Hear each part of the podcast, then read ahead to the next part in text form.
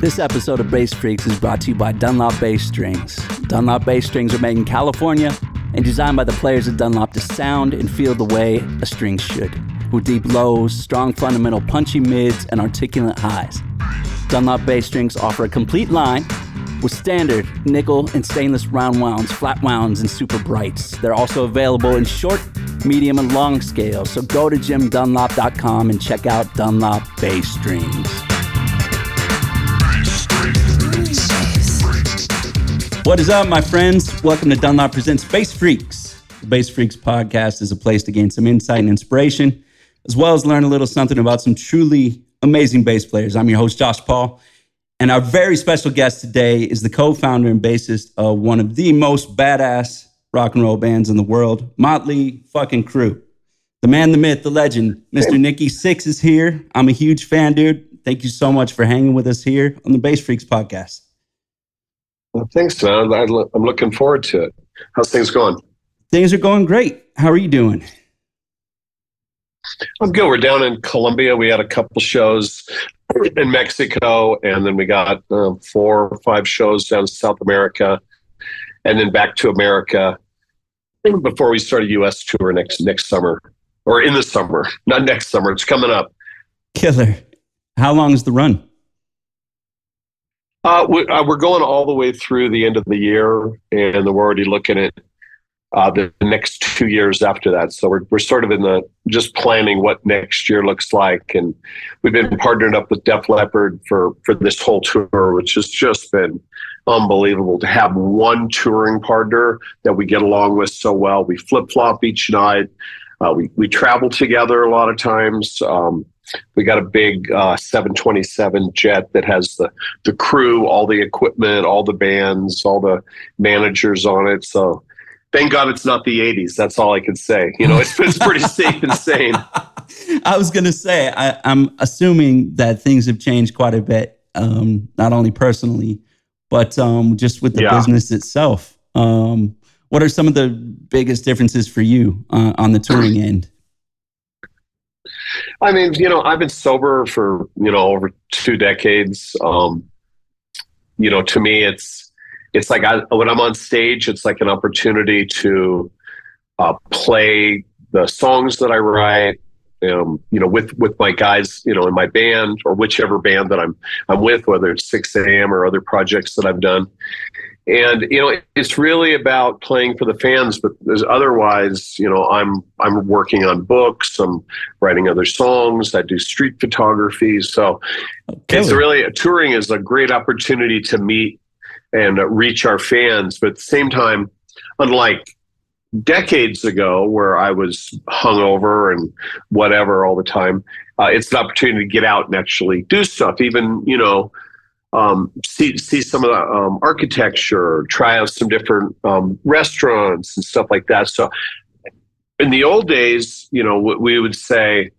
we've been around the world, you know, a thousand times and never seen anything. and I was talking to Tommy about it the other day, and we're like, you know, just can't do that anymore. We got to try to get out and see it because you know I'm my band's been together 42 years. I'm 64. I don't know how many more years I'll be doing this. I mean, I tried to retire in 2015, and that didn't seem to work. So um, I, I, I just I don't know I don't know how long it'll go. I'm grateful for every single moment, and I and I enjoy it. Uh, but you know, more than anything, I enjoy creating. That's that's like really for me what it's all about. Yeah, man, I hear that. Um, definitely uh, being present out there is is very important for me, and I, yeah. I can I can hear that from you as well. Um, let's talk a little bit about your your musical journey and where it all started. Was there a moment or someone that you saw, some sort, some influence that you saw that made you want to play? And what instrument did you start out on? Uh, I was never inspired by any particular musician uh, definitely ne- never inspired by bass players to play bass. Mm-hmm. I was, um, and it's interesting, I was inspired by bands. So, like, okay. Aerosmith is my, as people say, like they're they're my Rolling Stones. So I bought their album when I was just a teenager. I don't know how old I was, 15, 14, when it came out. Like the day that route album came out, I bought that album. and it, it was after like falling in love with the music and and the list goes on and on whether it's slade t-rex bowie queen sabbath zeppelin you know goes on and on. Um, i was inspired by the songwriting. Like if it was i could not listen to a band if the song's not good. I just if the song didn't suck me in didn't say something lyrically didn't have a groove to it or something about it I just I couldn't be inspired by it. And so then I was inspired by bands and I was drawn to the bass. I don't know why I was drawn to the bass. There's something about the way that I play bass that is not like how anybody else plays bass. I, I don't um, I don't ever I don't ever really look at the bass in the same way that I think a bass player looks at it. Um, and it's because like I'm I'm inspired by the song and I love the feel of the bass. And it's really about the bass and the drums supporting the song which is the lyrics the melody the the, the chord structure that all sits on top of those two things. So you know for me it was like listening to Aerosmith listening to One Way Street and then being like wow what's what's the bass player doing? But it wasn't like I'm into this band because the bass player is like great and everybody at school is talking about the bass player. I then was like, well, what is he doing? And then as I started playing, I was like, well, what would I like to do differently? Like I'm inspired, but what can I do differently? That's great. That makes complete sense. Did you start um, playing guitar or bass first, or was it kind of simultaneously? Um, it, it was really, you know, I, I had uh, friends that had garage bands. And I hung out with them, and you know, uh, my friend Rick Van Zandt uh, later went on to become the guitar player in Metal Church. Uh, he had a band, and he would he would show me chords, and I remember him. Uh, t- we were talking recently, and he's like, you know, for some reason, you you never weren't a, a musician yet, but you had all these ideas, and you really took to it quickly. Uh, so I'd be playing his guitar. He had this Stratocaster, and then I ended up with a, uh, a Les Paul for a second, and then I sold that and I and I bought a bass. I didn't buy the bass that I wanted because I couldn't get the bass that I wanted. And uh, fortunately or unfortunately, depending on who you are, I ended up with a, a Rickenbacker. Okay. And it it just it was it sounded thin to me. It didn't have what I loved about bass, which was this like kicking you right in the nuts. Uh, but it, it, gave me a bass so that I could play along to songs and then immediately started writing my own songs. And it, and it was really, I really wanted a Gibson Thunderbird. That's like what I always wanted. It's the body shape that I was drawn to. It was the length of the neck. It was the, I felt like, I felt like I could get around on it. It, it felt I don't know, it felt natural to me. And I, I, know like a lot of people there, like when I first picked up a Telecaster, I knew that was me. Or like Slash is like, it's like a Les Paul for Slash. I mean, and it's, I mean, I know he's played other instruments and we've talked about it, but that's the instrument he feels at home with. So I had this Rickenbacker. I immediately started writing my own songs and then ended up, uh, I had a P bass for a second uh, which I, I do love P basses, and I have like a 59 P bass that I predominantly recorded a lot of music with. Uh, a lot of a lot of Motley Crue stuff, Brides of Destruction, Sixx:A.M., 58 on other people's records, and I have a really nice uh, jazz bass that I really like. But it was like the the bird that I was comfortable with on stage, and um, you know went through different versions of that. I was with Gibson. I had a 76 um, bird that I loved, but we used to put pyrogel on the back of the bass and lighter fluid on my boots, and Vince would light me and the bass on fire. And after a certain amount of time, it it, it just you know turned to ash, and I didn't have a, and I literally didn't have any money. So I had a bass tech back then named Tim Luzzi, and he said, he he knows this guy who knows the guy at BC Rich. And I'd like never even heard of BC Rich. So they brought me over some uh, warlocks, I think is what they were called. And they brought me two, which is like twice what I had before, but it still wasn't a bird. Um, and I really didn't have a choice. I honestly don't think that they sound very good, at least at the time. Uh, we had to do a lot of a lot of uh, a lot of stuff as far as you know EQing and to give it enough that when you're in a band, you know, really in a three piece band, right, with a lead yeah. singer, um, if the bass isn't you know, cooking and driving, the bottom end falls out whenever the guitar player does anything outside of just playing rhythm. So I had those for a while. and Then I ended up with a back with a bird. I think that was around Shout at the Devil, and um, then I ended up, you know, designing my own with a couple different companies, and that's still where I'm at today. Is I have my my own signature series with Schecter. I have a jazz bass too that I really love with Schecter, and I use it on a few different songs, Home Sweet Home and Don't Go Away Mad. But in general, like the bass I have now is the most efficient. Uh, instrument that I've had. I'm really, really super happy with it. Super long scale neck, body feels comfortable on me. Um, very, uh, the tones are amazing, active pickups. Uh, one thing a lot of people don't know about me is, excuse me, I, I don't really, I don't really have the need or the desire uh, to have any kind of uh, uh, control over my instrument. I don't want to specifically live. I don't want to turn the volume down or roll the tone back. It's I, I have everything wired like in lockdown, super glued down, and I just have a toggle switch, so it's on or off. And if there's any we do a song like Home Sweet Home, like I switch to my fingers, or if we do a song like Don't Go Away Mad, I just pull back and play a little softer, but I don't in general really adjust my tone. It's kind of a, you know, all on or all off type right. thing. And that has, I think, a lot to do with how I play bass too. That makes sense. Uh, that's very cool, actually. I like that. On or off, baby. well, a lot, a lot of people like. Um, I know that you know uh, when people go to the Schecter website and they buy, you know, we give them that ability. I'm I'm not going to take that away from a, a, young bass player. It's like, you know, I really want to roll the tone back for this song, or I want to get a little more bite on this song. I totally understand that. Makes sense, and it's actually the right thing to do. It's just that I don't like to do the right thing. well, another important point though is is being able to get the tone that you uh, are looking for with your hands to an extent. So that's. that's I mean, it really point. is. It's about your strings. It's about your amp. It's about your preamps.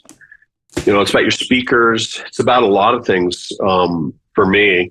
And then the aggressiveness of the song, what I need out of that. And a lot of times, songs, you know, in Motley, a lot of I I I like like writing the root note and falling in between the kick and the hi hat and just playing a little bit behind the beat.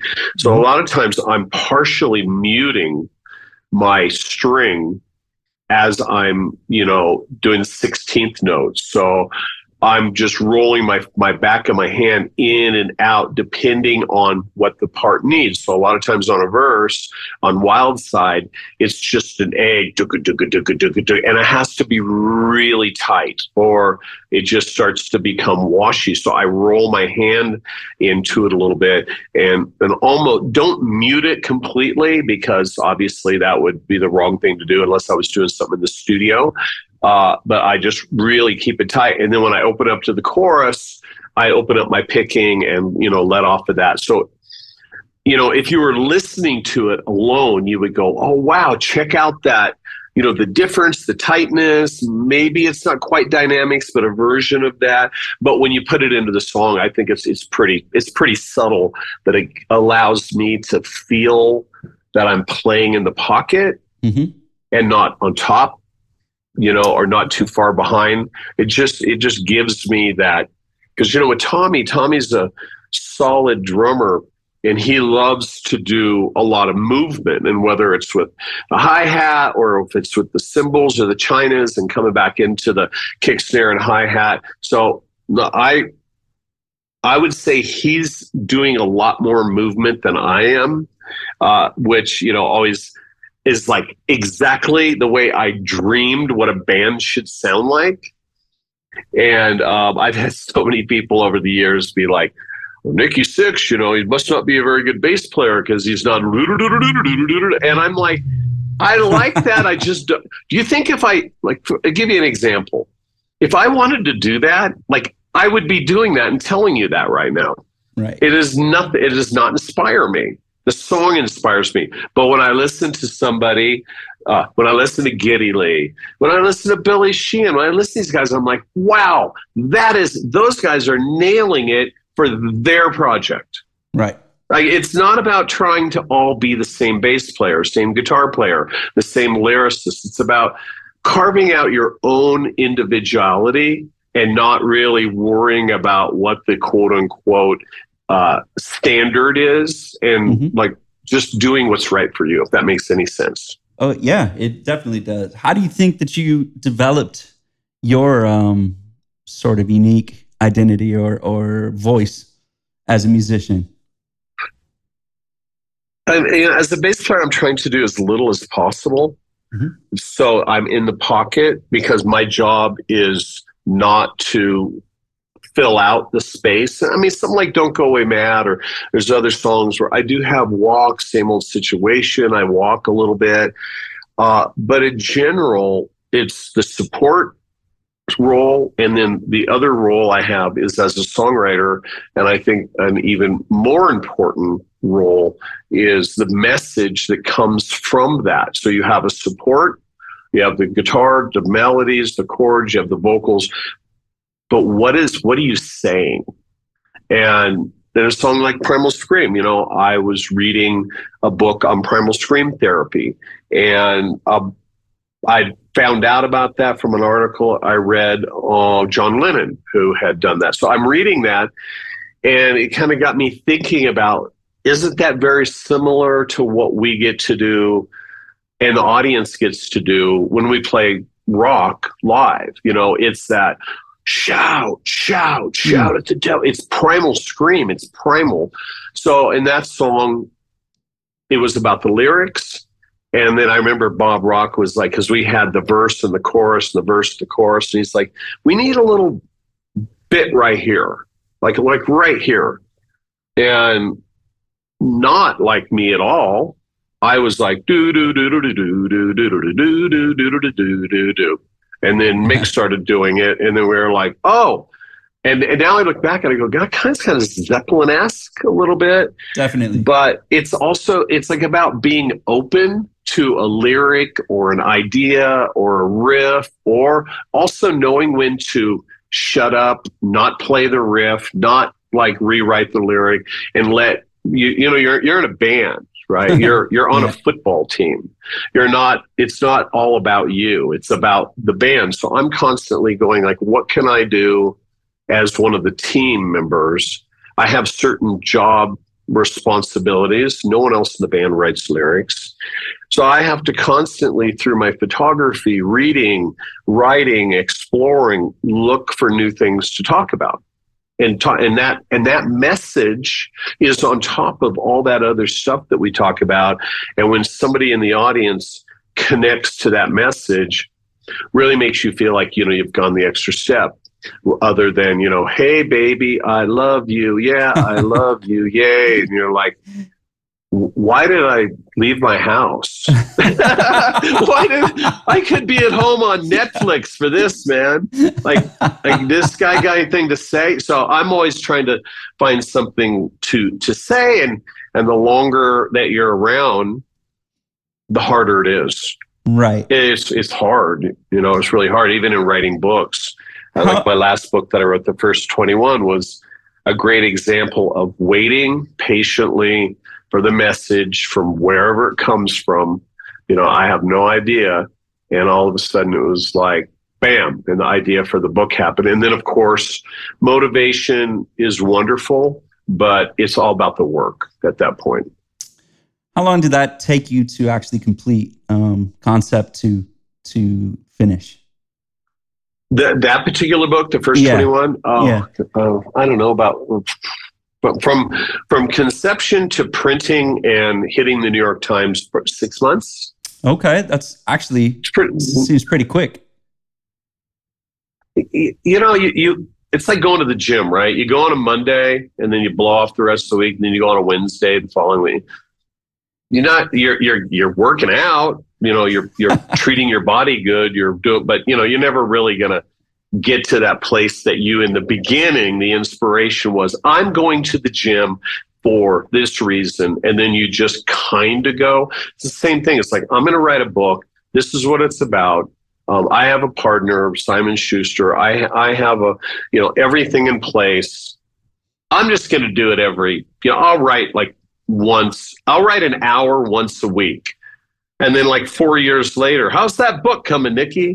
so I'm I'm the kind of person where I'm like, I want to I don't want to get in. I want to do it every single day. And I I always say, you know, embrace your obsession.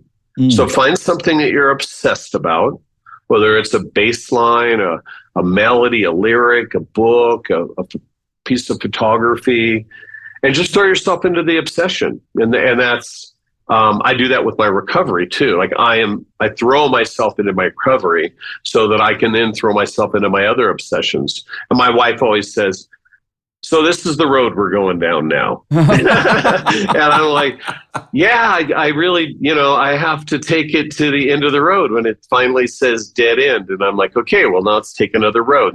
Just how my brain works. Yeah. It seems to speak um, on on one of the reasons for all of your success as well is just uh, being relentless with it.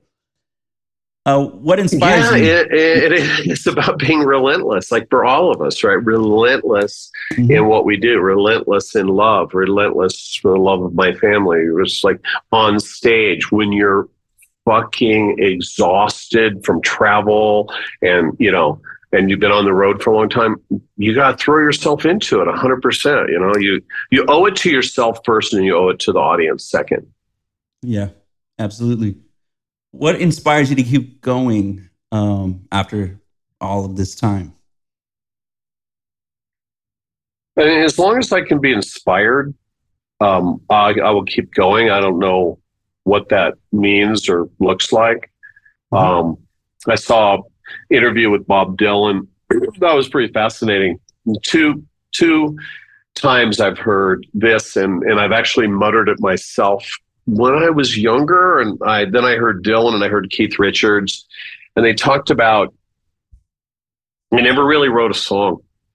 I don't think I've ever really written a song either.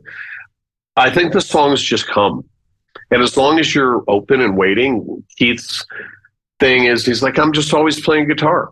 I'm staring out a window. I'm playing guitar. I'm on the tour. I'm on tour. I'm playing guitar. I'm backstage. I'm playing guitar you hardly ever see a picture of Keith without a guitar. And then just he'll be sitting there and it's like,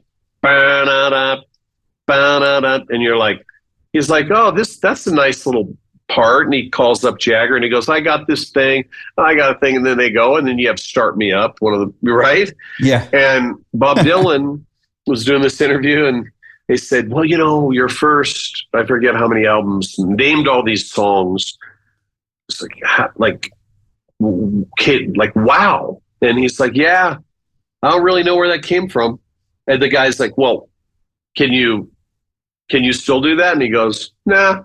he goes, I, I don't know. Like, I don't know. I just keep playing music, but I don't know if I'll ever write Blowin' in the Wind again. It just came and maybe it'll come again. But, and then he goes, I do other stuff, you know, and he's so, and he's got like multiple Taschen books out uh-huh. Look at look it up online of his paintings. So when he says, "I don't, I don't know where the songs came from. I don't know if I'll ever do it again. I just play guitar and I write songs." And and now obviously he's been painting for a long time under the same concept. Um, so I guess what I'm saying is, I'll just I'm here as long as it wants me to be involved, as long as the creativity wants me to be involved. If it ceases to show up, I'll probably do something else. I don't know what I'll do. I'll do something else, you know, and and I'm and I'll be open to that. I'll be open to that. You know, this isn't like uh, I have to do this. It's like I love doing this. It's like mm. one of the most amazing things, whatever it is that I'm doing. But like uh, for my photography, for example, Uh, I have my own photography studio. I've done massive amounts of photography. I've released uh, books. I've done gallery showings. And then pre-COVID, um, we, me and my wife, we you know decided to get pregnant. We had a baby. Um, trying to plan it around touring, and so I didn't want to be on the road when that now it's our I know it's our daughter we didn't know at the time would be born. So that was like really important to me being on the road for all these years and having um, kids when I was a little bit younger and they're older now and they're all kicking ass and doing their own thing. That's amazing. So then COVID came COVID came and I literally quit doing photography for quite a few years and I ended up going to my photography studio and I would drive over there and I would stay there for eight, 10, 12 hours and paint and paint. That's all I did was paint. And then I started into this mixed media thing and I was printing out my photography and then I was writing my lyrics in oil paint, I mean, in uh, acrylic on top of my photography. And then I was painting on top of that. And it was just like layers and layers. And, you know, most of it's just sitting there and, you know, it, it's it's some of it's good and some of it's great and a lot of it's not but that's that's the creative process you know? Yeah. it's like you want to be you want to try something you, you have to be okay to suck first. Yes. You have to yeah. be okay to suck first and then put your time in and then and you get these little you're like oh wow i just really understood something about my instrument about my lyric writing. I constantly look at my lyrics and i'm like i can do better. I can do better. I can do better that's that's amazing advice. Uh, on that note, what is your advice to uh, other players who are inspired by you and the massive success and longevity that uh, you've been able to achieve thus far in your career and and your personal life? I mean, I think the number one thing is just don't even really be concerned with success. Um, a lot of times I meet kids and they're like, you know, I, I started playing guitar about a year ago because of your band uh, you know, or you know, kids will say, "I started playing bass because of you," and and um, mom always say, you know, here's the good news: whatever you do in life, you can always do that. You can always do that. You don't have to be even in a band. I have a lot of friends that play guitar that are fucking way better than I am. One guy's a dentist. One guy's a he's an architect and they just that's their thing you know that's their thing. They spend all their time and they understand the voice. They're not songwriters. They know how to play other people's music which i you know that's a whole other story for me and how i ended up being a songwriter. Um, we can get into that in a second. Yeah but let's talk once you want to do something don't don't worry about the success. Just worry about like just like let it happen. Let it flow. Suck it first get a little better, get a little better. One day, maybe it'll be great. Maybe somebody will say, I didn't know you've been doing that for 10 years. Like, let's do something together. So, going back to um, what you brought up a second ago, you want to touch on that? When, when uh, in, the, in the 70s, uh, I'd come down to Los Angeles. I lived in uh, Jerome, Idaho, which was, I think it was about popular. I'm not sure if it was even 4,000 people at that time. Uh, but you know, I'd really er, earlier I'd been in, in fallen in love with music via radio, and you know, then we start. I got you know, we lived like in a trailer, and I I don't even know how. I think I was like mowing lawns and doing other. I got like a little tiny record player, and really started like you know, able to really dive in deep. You know, when you're listening to the radio in Jerome, Idaho, coming in from Boise, Idaho, and it's like all staticky, and you hear bum, bum, bum, you, know, you hear Deep Purple. and then when you can afford to get that album, I think it was made in Japan or uh, made in Machine Head. And that's when I heard the bass part go and I'm like, what the fuck is that?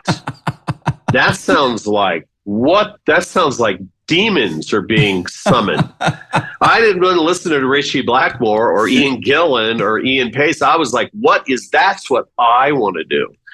And that's how I started developing who who I was, and that's why punk rock connected so much with me. And then punk rock and like Cheap Trick were like, and the Ramones, they're like all somehow like related, but it became about the song, simplicity, the song, the lyrics. Um, and then when I came to uh, Los Angeles in the '70s, and I you know worked at a music store and you know, I had a I had a bird at the time, a Gibson Thunderbird, and I I had a, a SVT, same thing I play now, SVT 810 cabinet.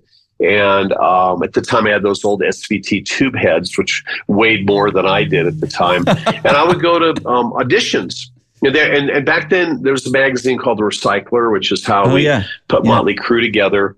Um, and it would say, band looking for bass player with gear, chops, and looks to match, influenced by Aerosmith and Cheap Trick. I go, fuck, that's me. And I would get everything in my 1959 VW bug that had no front seat, no back seat. I could get my somehow I get my cabinet in there, my head, and you know how big a Thunderbird is in a uh, case. Oh, yeah. I mean, that thing's oh, like so I get it all stuffed in there and I like drive to this place and I walk in and I load all my shit and I go in there and they're like, okay, what whatever the song is, uh, cold as ice. Okay, let's do cold as ice because it was all about top 40 bands back then. You'd have to play four sets a night of other people's music. And the interesting part of it is for the musicians that did do that, you're playing Donna Summer next to Led Zeppelin, next to 10cc, next to, you know, Train Kept a Rolling by the Yardbirds. Um, and I went in there and I was there like, oh, you know, dude, you're you're not like playing it exactly like the record. And I was like, yeah, I know. and they're like, well, you know, we're we're, we're a top forty, baby. you need you need to just co- be a copycat. And I said, hey, um, I got 25 songs. Why don't we do original music? Well, man, there's no money in that. And I go, well, what about the art? Oh man, you know, we you got to learn how to play Donna Summer. and so this went on and on and on. Did so you play Donna Summer like, though? Did you learn how to play Don? Did you play any Donna, n- Donna Summer? N- never. I was never. I was never good at being somebody else. That okay. doesn't mean but but I think if I if I had, I would have been a different musician, and probably we wouldn't be having this conversation because I would have maybe have just been like, I need to sound like everybody else and fit. Right. So I just started putting my own bands together, and then I put an ad out, um, looking for guitar player with chops equipment um, you know, into Cheap Trick, Aerosmith, Ramones. And I would start like, okay, you're good, you fit. Okay, I need a second guitar. Great, you're the drummer. Okay, here's the songs. Mm. And I just naturally became the songwriter, the lyricist, the somewhat of the visionary. And that was going on for a while in the 70s until I met um, Lizzie Grey. Well, first I met Blackie Lawless and Blackie and Lizzie from in, uh, uh, and uh, London, a band uh, called uh, London. Yeah, okay. okay. We uh, we were with Blackie and um, and Dane Rage, the drummer, who would later go on to be in London as well. So you know, it was Blackie's band, right? It was Blackie's vision, Blackie's songs, Blackie's lyrics. I was just fucking happy to be in a band at like one guy's not bald and the other guy has a beer belly and they want to play like Donna Summer. I was just, I was happy. oh my God. I just got this something. vivid, vivid vision of that. I can smell yeah, it. I, mean, I can smell know. it, dude. yeah. Yeah. My, my friends say, you were so cranky when you were younger. I was just so frustrated at mediocrity. So I'm in a band with, with Blackie Lawless and, um, he, he fired me Oh wow. You fired me. Well, I mean, A, I think I was mouthy, and B, I think I had my own ideas, and C, I just don't think I cut it. I was too young for what Blackie wanted out of a bass player. Blackie loves the Beatles. He's so talented. Blackie gets a bad rap. Blackie is a talented songwriter, really uh, visionary, He's got he's done fantastic for himself. He's a he's a leader. Uh, I don't know about the inner workings of anything other than that little band we were in, which was called Sister. Um, and uh, he loves Paul McCartney. So he's a guy who is going da da da da da da da like that's the bass part uh, is different than do do do do do do do do do do which is what Blackie was looking for. And you know, I would do it, but I just don't think my heart was there. So he fired me, and Lizzie's like, "Fuck that!" And Lizzie quit, and then Dane quit, and then Blackie went to put his band together. Later, became Wasp and went on, and he made the right decision getting rid of me. And um, I, me, and Lizzie and Dane formed the band London, and now it's only original songs. Me and Lizzie are the main songwriters. We were like, we would sit down and we're like, let's let's like write something that's kind of like Mott the Hoople meets Slade meets you know Alice Cooper. Like we were just we were in those are such innocent, beautiful times because there was no record company, there was no nothing. It was just about the songs, mm. and uh, it, it was it was cool too because everyone in the band cared about like presentation. So we got to play. Like not only did we have really, I think, songs that were above what other local bands were playing, mm-hmm. uh, because it was all about songwriting.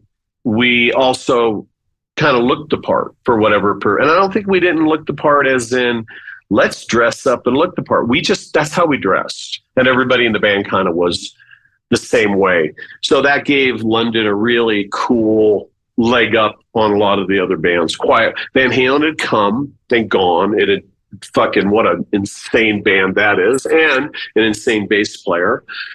Uh, and then Quiet Riot was up next. And, you know, at the time of London, I was starting to, you know, make a little bit of a name for myself in Los Angeles. And um, I remember hanging out, I'd hang out with Randy Rhoads in the Starwood Club, which is where me and Lizzie used to work as somewhat, I guess you could call us janitors. We would, um, you know, go and work all day and clean up vomit and, you know, sweep up condoms and the, you know, all the old beer and alcohol and scrub the floors. And then at night we'd go, you know, change our clothes and go hang out at the club all the time. And I was always there when Quiet Riot played, and I stood in front of Randy a million times and watched him. And I thought they had really great songs, and I really liked um, Kevin DuBrow's vocals because it reminded me of Steve Marriott a little bit, you know, mm-hmm. um, from Humble Pie. And I would hang out. There was the side where the bands played, my band included, a London, and then all you know, all the other LA bands. Quiet Riot was probably the biggest at that time, uh, and then there was a bar area, and then there was the disco side. So you know what us knuckleheads would do is we would like go over to the disco side because the girls were much hotter over there. And we'd like, you know, hold up a wall with our rum and coke and the girls. Of course, we didn't never danced or would even know how to, but we would draw them over to the rock. Come to the dark side. come over to where the yeah, come to the dark side. And me and me and Randy Rhoads would hang out. There was an asteroids machine in between the disco side and the club side and uh, we I remember we'd always drink gin and tonics, and um, I just really enjoyed having that time with Randy. I was really thought he was just something special, and as we all know now, um, you know, in, in Quiet Riot, and you know they were looking for a new bass player. And him and Kevin DuBrow both talked to me about that, and I remember going to Randy's house multiple times with my SVT head and cabinet my bass and i would like his mom and him would help me like pull my my shit out of my car and get it up to his house. And we'd sit there on the floor and and he he was they were talking to me about you know becoming the bass player when the guy they had left. And i i was still not a great bass player as far as a lot of movement. And Randy was so loving and and would say, "Hey, this is a song we have called Slick Black Cadillac, and if you play it like this, I'd be like, "Oh fuck, that's amazing." and it was like that. I don't play that that like that. And it was really inspirational. I really liked it. Um, and when it kind of came down to whether it's something i would or wouldn't do I, I just had this gut instinct that like i have something else to do like i have things i want to say and i just felt like being in somebody else's band probably wasn't going to ever have that voice. Yeah. Um, so, you know, I stayed put where I was. that band, London, I'll remember um, going to rehearse. We rehearsed next to this punk band called the Mau Mau's above a gay club on Cahuenga in Hollywood. Uh, this uh, bar called the Spotlight, and there was like a side door, and the punk bands were up there, and my band London was up there. We rehearsed in like office spaces. We could only rehearse after hours. I just remember there being vomit in the hallway, and you oh, know, wow. punk bands hanging out with us, and I was in heaven because I'm like kind of like a long-haired punk at the time, and influenced by them, but also you know I'm listening to Aerosmith and I'm listening to the Sex Pistols. So something's happening in my head and um, I, I went to rehearsal and I said, Hey, I just want to tell you guys that Don Zimmerman is coming to the show this weekend. And at the time, London was playing sold out shows on weekends. So we were, we, we were, we were happening. Well, we're just waiting for that, that one person that saw what we saw. And um, they're like, who's Don Zimmerman? And I go, he's the president of Capitol Records. And he's my uncle. They go, why did you never tell us before? And I go, because I didn't think we were ready. Uh. I didn't think we were ready. I'm not going to fucking blow that. Are you kidding me? Yeah. So got a hold of Don, you know, prior to that. And I said, I think my band's ready. And I'd gone, showed him pictures. He knew, he knew one of my favorite bands was The Sweet, which was on Capitol Records. You know, he told me a lot about that. I learned a lot about the music business and how it works from Don when I was younger, stuff that I really took to mind, started to understand how lawyers work and distribution. So I became a little bit more of a top level thinking musician rather than let's rock. I was like, yeah, let's rock, but watch out for the sharks. And um, he came and he saw the band, and I'll never forget. Like if I can picture it in my mind right now, it was the perfect show. Like they had the singer Nigel Benjamin who had replaced Ian Hunter when Ian left Mott the Hoople, and they became Mott. And they put out two albums. This guy had a fucking voice on him, man, like crazy. And um, then after Mott didn't work, they formed the British Lions, and he had moved to LA. And we, me and Lizzie got him to join our band London, which ironically he was a Londoner, which just worked even better, you know. And it just and uh, we, hmm? it just works. It just yeah, it was like everything was falling to pieces, falling together, and I was like, this is it's all happening for the right reason. Like it's songs and it's image and it's it's it's lyrics and it's it's it's different. You know, the Plimsouls were happening, the Go Go's were happening. Uh, the U U2 came out when they were in the beginning. And They were kind of new wave, and where I was like, "What is this? What is this? Like, this is not what we're meant to do." And we we felt like we were doing the right thing, at least for us, and that's the only thing you can really ever do. And um, Don passed. Oh. I was shattered. I was like, how could you pass? Like, and he's like, this, this isn't right for Capitol Records. So, you know, stroke of luck and also probably a massive heartbreak. Not probably, if it was. Um, I went to, we rehearsed every day. If we didn't, we mm-hmm. rehearsed or we played. That's just what we did. Every day, new songs, you know, blah, blah, blah. So I went to rehearsal and I said, "Well, I got I got great news and I got bad news." And um, Lizzie goes, "Well, give me the good news first. And Nigel goes, "Give me the bad news." and I said, "Okay." Um, they passed. And then Lizzie goes, What's the good news? And I go, We still have the songs. We still have the band. We still have our following. There's a million other record labels out there. It was distribution. There's a million things we could do. And Nigel said, you know what? Fuck you. I quit. Wow. And I was like, what, what do you mean you quit? And he goes, this, this ain't going to go anywhere. And he did. He left. And that time, I was starting to write a lot of stuff like Too Fast for Love. Um, Public Enemy Number One, which was on our first album, was actually a song that me and Lizzie wrote that was in London. Uh, I started writing a lot of these songs that were intended uh, for my band, but now I don't have a band. And then we put Motley Crue together, and I, I kind of already had a head start, and I had a little bit of a learning, like learning, like what worked and what didn't work. On like Public Enemy number one, there's a part where it goes da da da da da, hey, da da da da da, and I forget where we stole that from. It's probably the Sweet uh, or something. But every time we played that in the clubs, everybody, you know, how many ever people there, four or five hundred people, all put their fists in the air. and like as we were starting with Motley Crue, started like bringing in these chants and things like that. You hear it with Shout at the Devil. You hear it on, on a lot of our songs, even the choruses on things like Looks That Kill. She's right. got looks that kill, like really simple yes. and yeah. easy to connect with a mass crowd.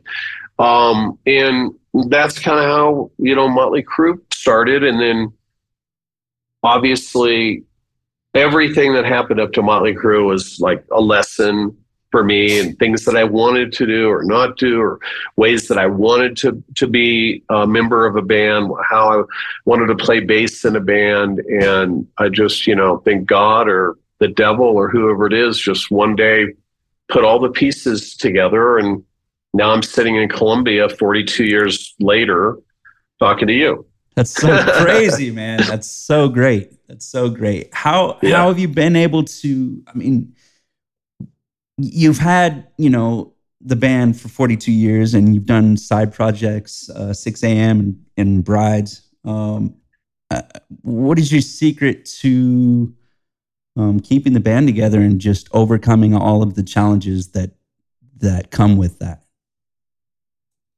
I mean, honestly, the, the way you keep a band together is just by not breaking up. You got to find a solution. It's just like any relationship. Yeah.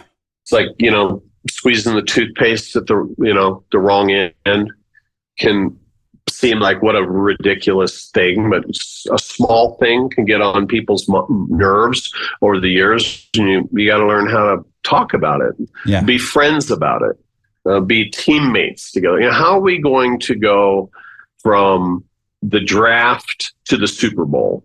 How are we going to do it? How are we going to get into the playoffs? It's yard by yard. It's it's first down by first down. It's little by little, and chipping away at the stone, um, and and never quitting. You don't quit. You don't break up. Not right. always going to be roses. It's not always going to be roses. You know, if if you think life's about that's just about roses, like I don't know, man. You're you're in for some uh, big disappointments in life. You got to be you got to be able to understand that life is about hills and valleys and there's you know summer and there's winter and there's on season and off season and it's that way with our creativity. Sometimes it's like if i mean some of those early motley crue albums i don't even know where the fuck those songs came from. They just like fell out of my ass.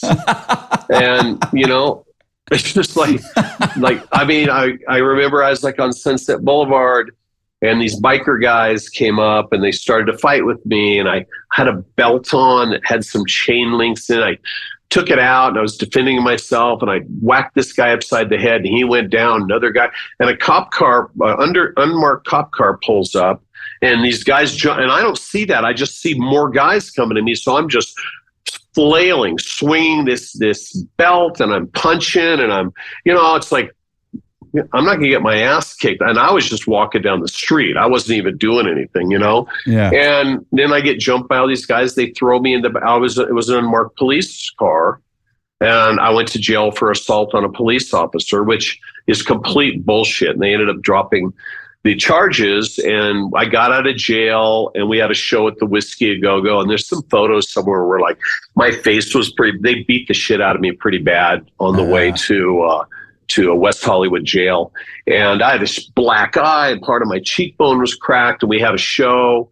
You know, the, I got out in time to play the show, and then they dropped the charges. But what happened was a song called "Knock 'Em Dead, Kid." right, it inspired. So a, a lot of things in life come from just inspiration or just being there walking down the street and seeing them up there. I remember the song "Smile" from Sixx:A.M. Mm-hmm. But one of my favorite songs. And me and James were just talking and talking, being friends and talking. And I was like, "What's the most, what's the most beautiful thing about a woman? You know, what what is the most, what what is the telltale signs of just this beautiful moment?" From uh, with a guy and a woman, or two women, two guys, whatever it is, you know. Um, and we said it's the smile. When you smile. And we wrote that song Smile. And I don't know if you ever heard it, but I have. Yeah. Um, I sent it I sent it to my wife a couple hours before we got married, just because we're not supposed to see each other. So we were mm-hmm. at the uh, a hotel in Beverly Hills, and you know I was in one room and she was another, and it just made her cry because it was so simple that it was just her smile or my smile or maybe your relationships that smile that moment of simplicity. Mm-hmm. and a lot of times as creatives you can just walk through life and things happen and you can write about it. So you just have to always be writing always be playing always have your eyes open. And like always have a camera always have a notepad or your phone making and just here it comes, like Keith Richards. It's just like, huh, where did that come from? I don't know. But don't question it. The other thing I always try to tell people is please don't edit yourself. And the worst thing that we can do is to edit ourselves because our head has like so many critics in it. Mm-hmm. And it's like, yeah, you could do better. Oh, that's not good. Or the band's not going to like that. Or blah, blah, blah just do your best based on what you think your standard would be. Now, I read a lot of Charles Bukowski because I love the way that he framed a poem or a short story. And I also like writers, you know, long long gone, but like William Burroughs and stuff, and a lot of stuff that he wrote in the uh, late 50s and 60s and, and, and how he was just in it and writing about it. He wasn't sitting, you know, in his penthouse writing about this lifestyle. He was living the lifestyle and writing about it. And and I just, you know, believe that if we can just not just shut the critic out in our head. Uh, and I have like things that I do that help me with that. It's naturally going to happen. But just as a, as a as an artist, don't don't let any outside influence. Don't let anybody tell you you got to play Donna Summer. Just be your be yourself, man. yes, I love that, man. So you're doing all these great things. You've had, you know, um, so many different creative outlets. What is something that you want to do that you haven't been able to do yet? Um, I'm partners uh, formed a company with um, uh, a massive uh, director in animation. And I'm just not quite there where I can tell anybody who it is, but we're working on an animated show. We've already had meetings with a lot of the major distribution companies for this show, which is about young kids and music and it'll have to have original music which also give me an opportunity to co-write with a lot of my peers. So i'm like hey i need a song about this. It's like oh cool let's write a song. So that's that's starting to come together. I really look forward to that. And um like a series? I, yeah, okay. yeah. Episodic. Yeah. Okay. episodic. Very cool. That's exciting. I cannot wait to see that does anybody out? Do you guys want to know anything about my, um, uh, basically like my equipment? Is there anything like bass yeah. players or listeners might want to know? Yeah. yeah so like be- I use, if you're interested, like I use SIT um, strings and they're power wound, the nickel strings, and I, I do like a 15 to a 55. Um, I like a little bit heavier gauge. I, I, remember listening to one your podcast actually with Billy Sheehan talking about using a 120 on the bottom and how he could lower the action on that. Thought that was really interesting. I mentioned it to my bass tech and his eyes rolled back in his head. It's like, oh no! And I remember Billy saying, "Oh no!" So um, I use uh, I use the Shure 84D wireless system. I find that to be the most solid, and uh, also uh, what I like about wireless systems, and I've never done it, but I know the guys in AC/DC do. A lot of times when they record, they record through their wireless systems. Really? Because it adds a comp- yeah, it adds the compression mostly to guitar, but it adds the compression to it that makes it really thick. So it's really interesting. And then my clean tone, I used a direct input. I used an SVT uh, DI tube direct. And these are the ones that actually have a tube in them. And anybody that wants to look them up, they're really super hard to find. I find that it's kind of like my, my bass tech, uh, Fred, says he thinks it's like my secret weapon. Mm. So for anybody out there, it's an Ampeg SVT DI tube direct box. They're not easy to find uh, but it's in my system, and that just adds that to my clean tone. It adds a lot of punch, and then for my overdrive, um, also on direct, I use like an MXR uh, custom audio electronics boost overdrive, and uh, and it goes into an MXR bass DI. So that that kind of that whole thing allows me to do what I do and have a roundness and yet some brightness to it at the same time. Mm-hmm. You know, I, I I'm always kind of like you can hit like like a, a low, somewhat of a low E on a bass. I mean, on a piano, bang, bang. I'm like, that's what I want my bass to sound like, mm. like that piano-y, round, ambient, but you can feel feel it in your gut a little bit. Um, and then like my amps, I use uh, the SV the SVPs, the sixteen hundred um, stereo amplifiers. But the, the re- I would love to carry around some of my nineteen seventies um, SVT heads, but you know they're they're fragile. They're nine thousand uh, pounds. They're heavy. Well. Yeah. Oh, how, how much? How much do they weigh? I don't know, but they're heavy. No, Oh my god, dude, they're so fucking heavy. Yeah. Uh, and then my cabinets, I use um, I use eight. Same thing I've always used. You know, eight eight ten cabinets. Um, sometimes I use a uh, two fifteen along with it. But I'll be honest with you, with in ear monitors now, I don't really need cabinets for what yeah. I do. I mean, on such big stages, there's nothing that I'm going to do with my cabinets that is going to make a difference 20 feet away or on the other side of the stage. So right. I find the lower my volume or none, just using, I don't mic my cabinets live. There's too much other noise up there going on that, that makes it a mess for out front. The whole goal for the band is to be completely in control of your sound so that the sound man can then mix it you know, right. the days of, you know, a guy with eight Marshall stacks and, you know, 10, 8, 10 cabinets. I mean, it's just. Do you, do you like I, to I be able to. We used to do that. I don't do that anymore. Yeah. I will say I do like feeling the cabinet. You know, in ears are great. Yeah. In, in, in, yeah. In rehearsal. Yeah. Like I, I will, yeah, I'll have it, up, but you got to understand on these on these big stadium stages or even arenas yeah. it's it's yeah. hard it's it's hard to feel it I, am with you there's nothing i mean i have at home like a little a little uh that little tiny svt looks like a baby ampeg svt cabinet yeah. i forget it's called a svt mini or something uh-huh. oh yeah i put a fuzz pedal on that thing and my wife's like can you turn that down i'm like I'm like, this is the only time I get to hear my cabinet because we play in such big stages. Leave me alone. I got a wah down there and shit. Oh, She's oh, nice. like, oh my God. Do you ever uh, run any other effects aside from the um, overdrive? Not not really. Sometimes I'll put a fuzz in there, but I just all the bottom falls out of it. I think a lot of stuff is great for recording. Yeah. I really do love messing with some stuff. I love delays.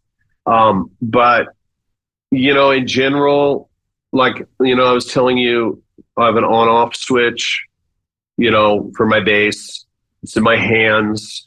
The controls in my hands and the tone. We've talked about the tone and where it comes from. And then in the studio, we could mess around with, I forget one of the new songs Bob Rock worked on. We did like four or five songs for the dirt. One of them I had like a wah and I just cracked it open a little bit. And in the recording, you can hear it, but live is not is not such a thing, you know, for me. Yeah. On the uh I get that. I get that. I was gonna go back to the fuzz thing. Some of the uh like the MXR um fuzzes that I have been using, they doesn't really drop out the bottom so much. So you might want to check it out. oh, actually, which one? Which one is that? Which well, one is that?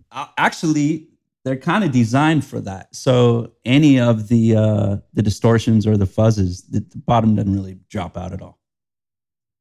Yeah, um, that's great. I mean, a lot of times I've used the fuzz to write.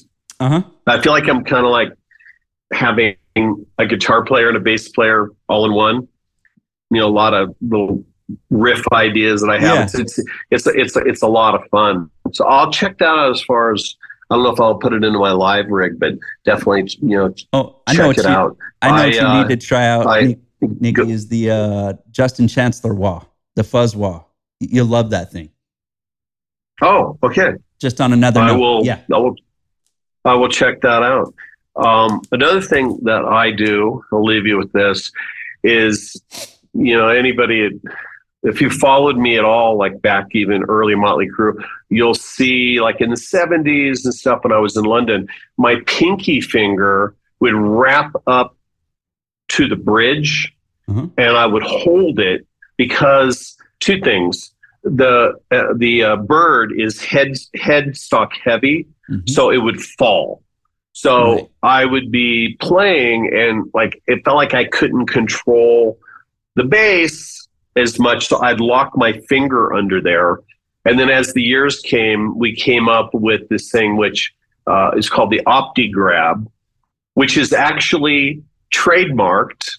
Uh, but we took it from the movie The Jerk when um, Steve Martin had developed these the uh, this thing on your glasses in the middle of your glasses so you could pull your glasses on and off and he became you know he, he was like remember i don't know if you remember the movie or not but he's yeah, like you know lived like in the souths and the swamps. So now he's like this multi-millionaire off this thing called the OptiGrab and then people started going blind. And then he got sued and he lost all his money. So we named this thing the OptiGrab which is on my basses and i lock my pinky underneath it. And that's just gives me control of the instrument, whether I'm holding it straight out in front of me or I'm tipping the headstock down or up. I always have complete control. The so kind of a bad kind of news is that the bone is basically worn out on my pinky finger uh, from from that. Like if you rub on the bone on my pinky finger for more than more than Motley Crue, even before Motley Crue, it's just uh, wear and tear on that oh. part of my finger, but it gives me control. Damn. Okay, sacrifice. yeah, yeah, sacrifice. well, dude, good luck on the run. I hope to see you out there, Thanks. and uh, I wish you um, continued happiness and health and success. Thanks, man. And we really appreciate you jumping on here and taking the time. As we wrap up this last and final season of the Bass Freq's podcast, I want to take a moment to really thank Dunlop for making the show possible. It has been such an honor to be able to host this show. I'd also like to thank each and every one of the bass players who have contributed their time and expertise and good hangs. And thank you so much to all of you for listening in. Um, stay inspired, spread those good vibes, and spread love and I'll see you soon.